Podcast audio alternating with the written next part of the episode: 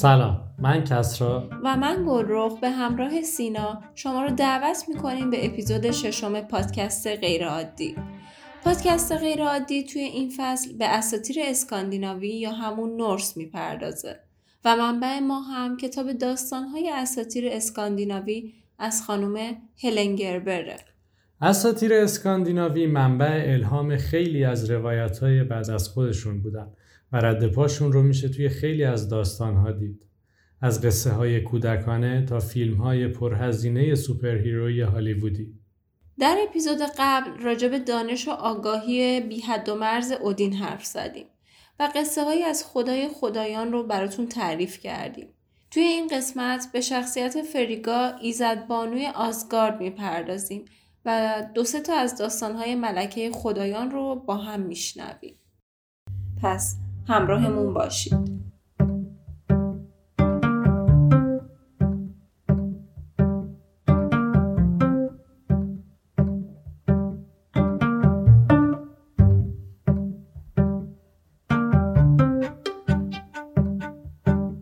فریگا ایزدبانوی آزگارد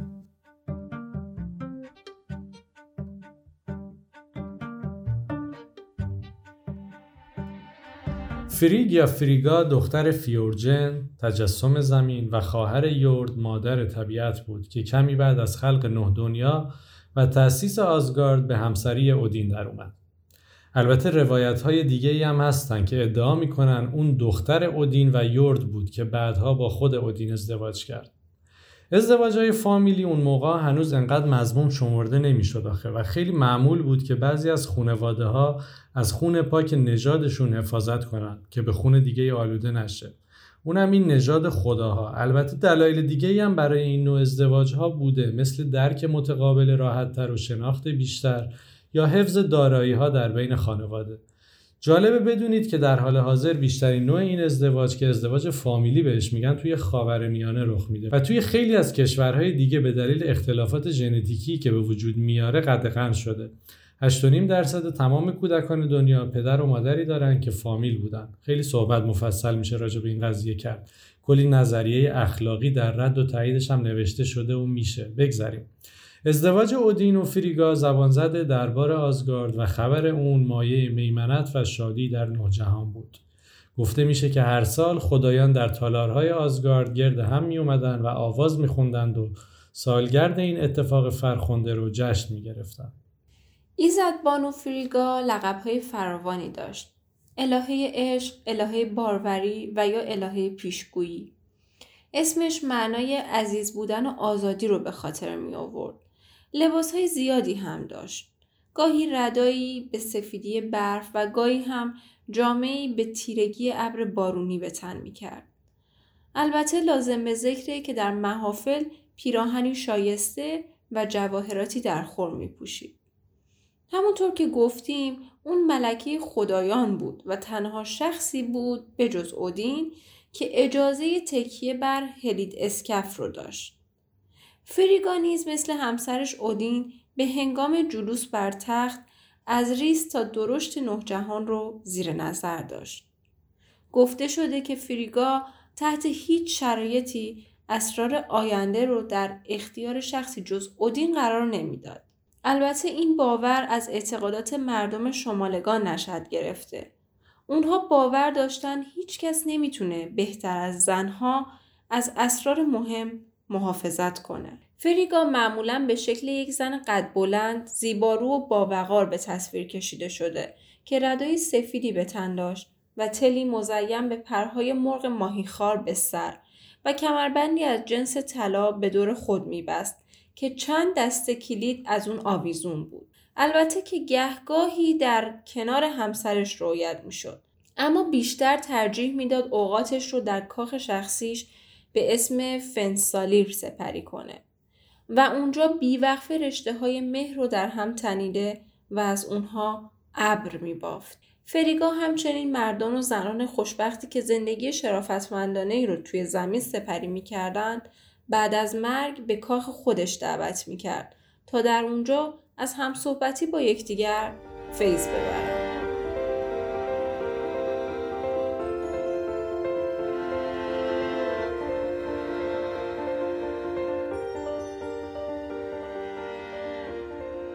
طلای مسروقه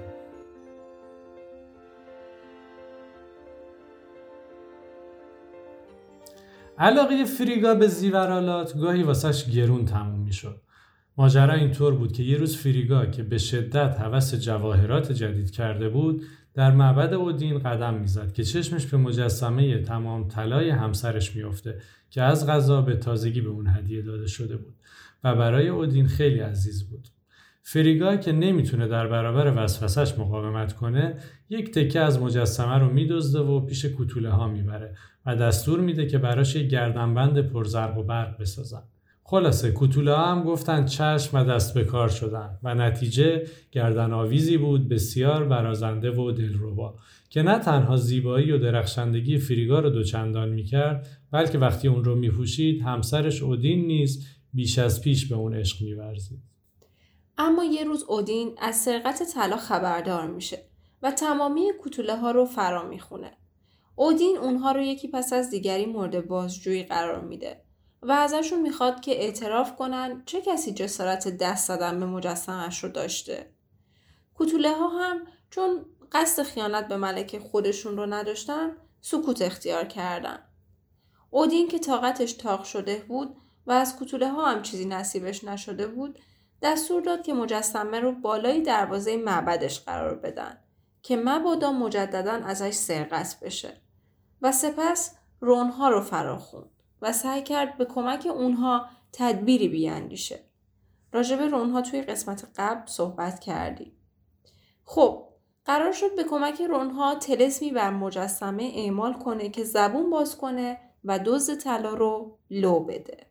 این خبر وقتی به گوش فریگا رسید رشه به تنش انداخت و خدمتکار مورد اعتمادش فولا رو فراخوند و از اون خواست که راهی پیش روش بذاره تا از خشم پدر همگان در امان باشه. فولا با کمال میل از دستور ایزدبانو استقبال کرد و محضر اون رو ترک کرد و کمی بعد به همراه کتوله برگشت. کتوله پذیرفت تحت یک شرط درخواست فریگا رو برآورده کنه. اینکه ایزد بانو فریگا تبسمی لطیف از آن کتوله کنه. فریگا موافقت می‌کنه و این توفیق شامل حال کتوله میشه. سپس کتوله بیدرنگ به سمت معبد اودین میره و دربانهای معبد رو به واسطه جادو یا تلس به خوابی عمیق می‌بره. پنهانی وارد معبد میشه و مجسمه اودین رو از اون بالا هل میده و اون رو هزاران تکه می‌کنه. سپیده دم وقتی اودین از این داستان آگاه میشه بیش از پیش برافروخته میشه و در نتیجه آزگارد رو ترک می‌کنه. با رفتن اودین عالم و آدم از رزق و روزی و نعمت بینصیب میشن و هرج و مرج نوجهان رو فرا می‌گیره.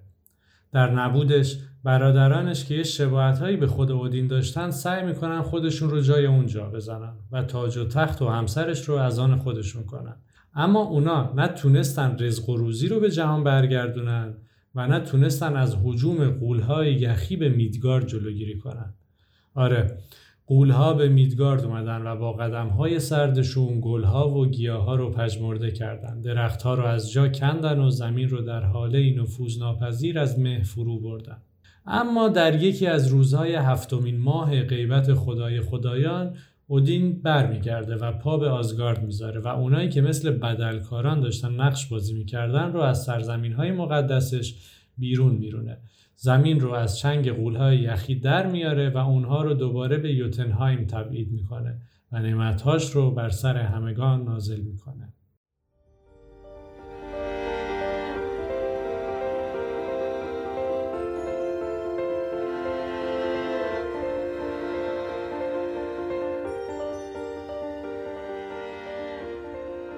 کشف کتان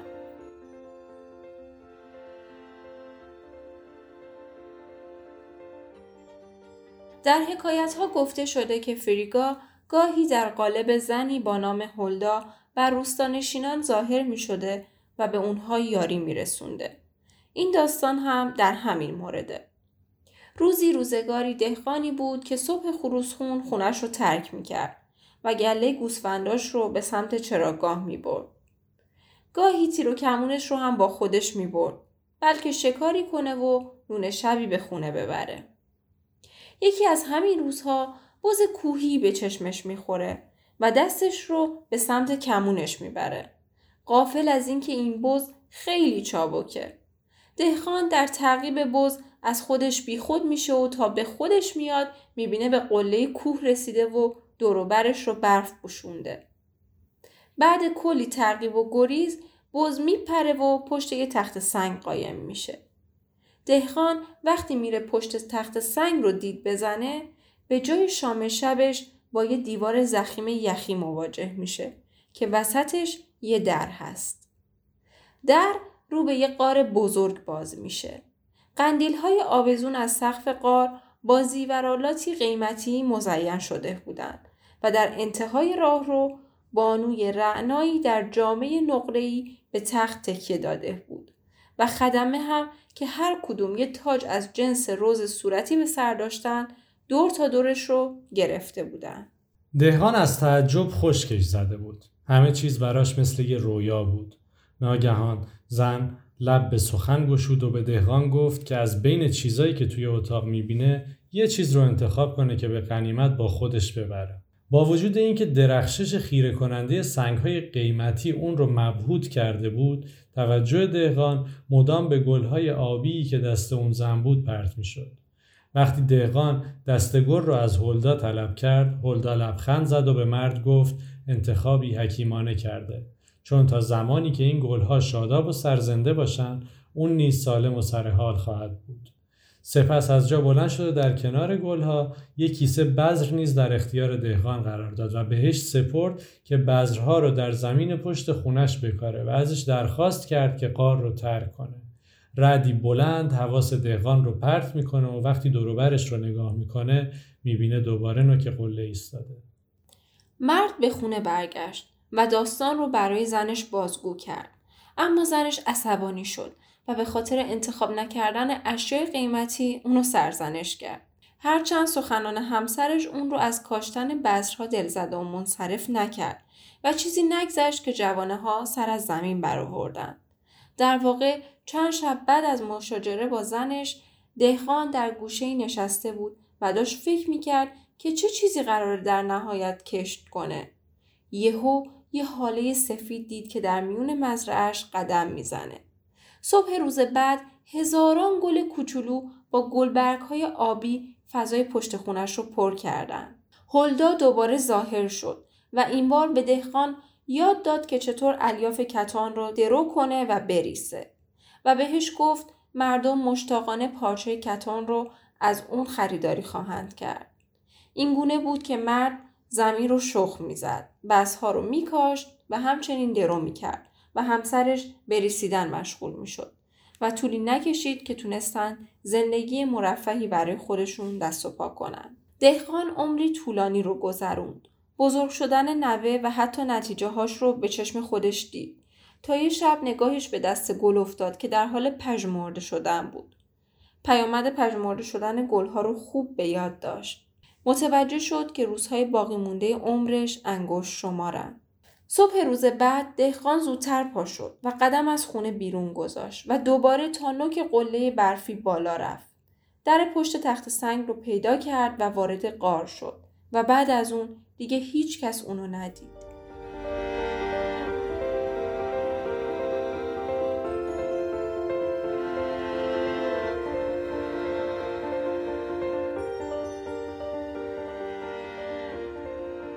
رو دست خوردن اودین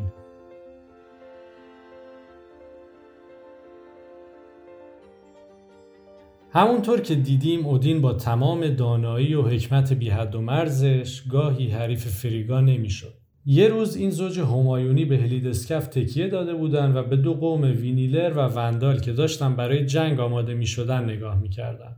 توجه اودین به سوی وندال ها جلب شده بود و از اینکه برای پیروزی به درگاه پدر همگان دعا می‌کردند خرسند بود. از سوی دیگه وینیلرها که برای برد دستشون رو به سوی فریگا دراز کرده بودند مورد توجه اون قرار گرفته بودند. با تملق و اشوه و اینجور چیزا فریگا سعی کرد نام گروهی که نعمت پیروزی بهشون بخشیده خواهد شد رو از زیر زبون اودین بکشه. اما اودین برای تفره رفتن از سوال پاسخ داد که الان دیر وقته و هنگام خوابه و صبحگاه چشمانش رو که باز کرد و هر گروهی رو که اول دید اون گروه پیروز جنگ خواهد بود. این پاسخ سخنی سنجیده از جانب اودین بود چرا که بستر خواب اودین به وندالها مشرف بود. البته دلیل این حرفش برای فریگا مثل روز روشن بود. فریگا منتظر مون تا اودین به خواب ناز فرو بره و آروم و بی صدا بستر اودین رو منتقل کرد به یه جای دیگه. تا اولین چیزی که در دیدرس اودین قرار می‌گیره قوم وینیلرها باشه. فریگا همچنین به وینیلرها سپرد که زره به تن زنان کنن و موهاشون رو شونه بزنن و روی صورت و سینه خود بریزن و صبحگاه در میدون جنگ حاضر بشن. دستورات فریگا عینا اجرا شد و در گرگومیش وقتی اودین نگاهش به میدون نبرد افتاد با صحنه حیرت آوری روبرو شد و از سر تعجب فریاد زد این لانگباردن ها کیان؟ لانگباردن کلمه باستانی آلمانی بود که برای خطاب قرار دادن افراد ریش بلند استفاده می شد. ناگهان صدای بلند خندیدن فریگا شنیده شد که داشت به همسرش می خندید.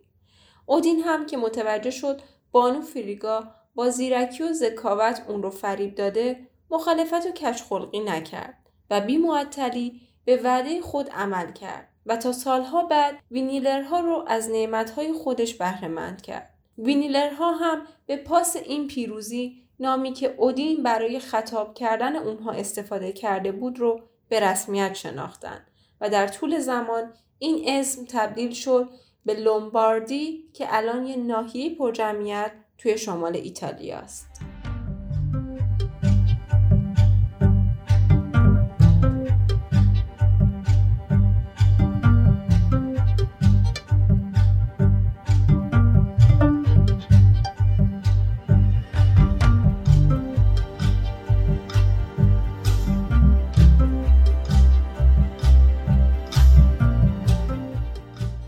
این اپیزود ششم از پادکست غیر عادی بود و ممنونیم که به ما گوش دادین. توی اپیزود بعد راجع به سور، خدای رد و در واقع محبوب ترین خدای اساطیر اسکاندیناوی حرف می‌زنیم. راستی ما هفته قبل ضبط نداشتیم و از اینکه پیشتون نبودیم خب ناراحت شدیم. ولی خوشحال میشیم که ما رو به دوستانتون معرفی کنید و در واقع باعث بشید که ما با انرژی بیشتر به کارمون ادامه بدیم. ما رو توی پلتفرم های داخلی و خارجی می‌تونید دنبال کنید و نظراتتون رو به گوشمون برسونید. مرسی و تا قسمت بعد خدا نگهدار.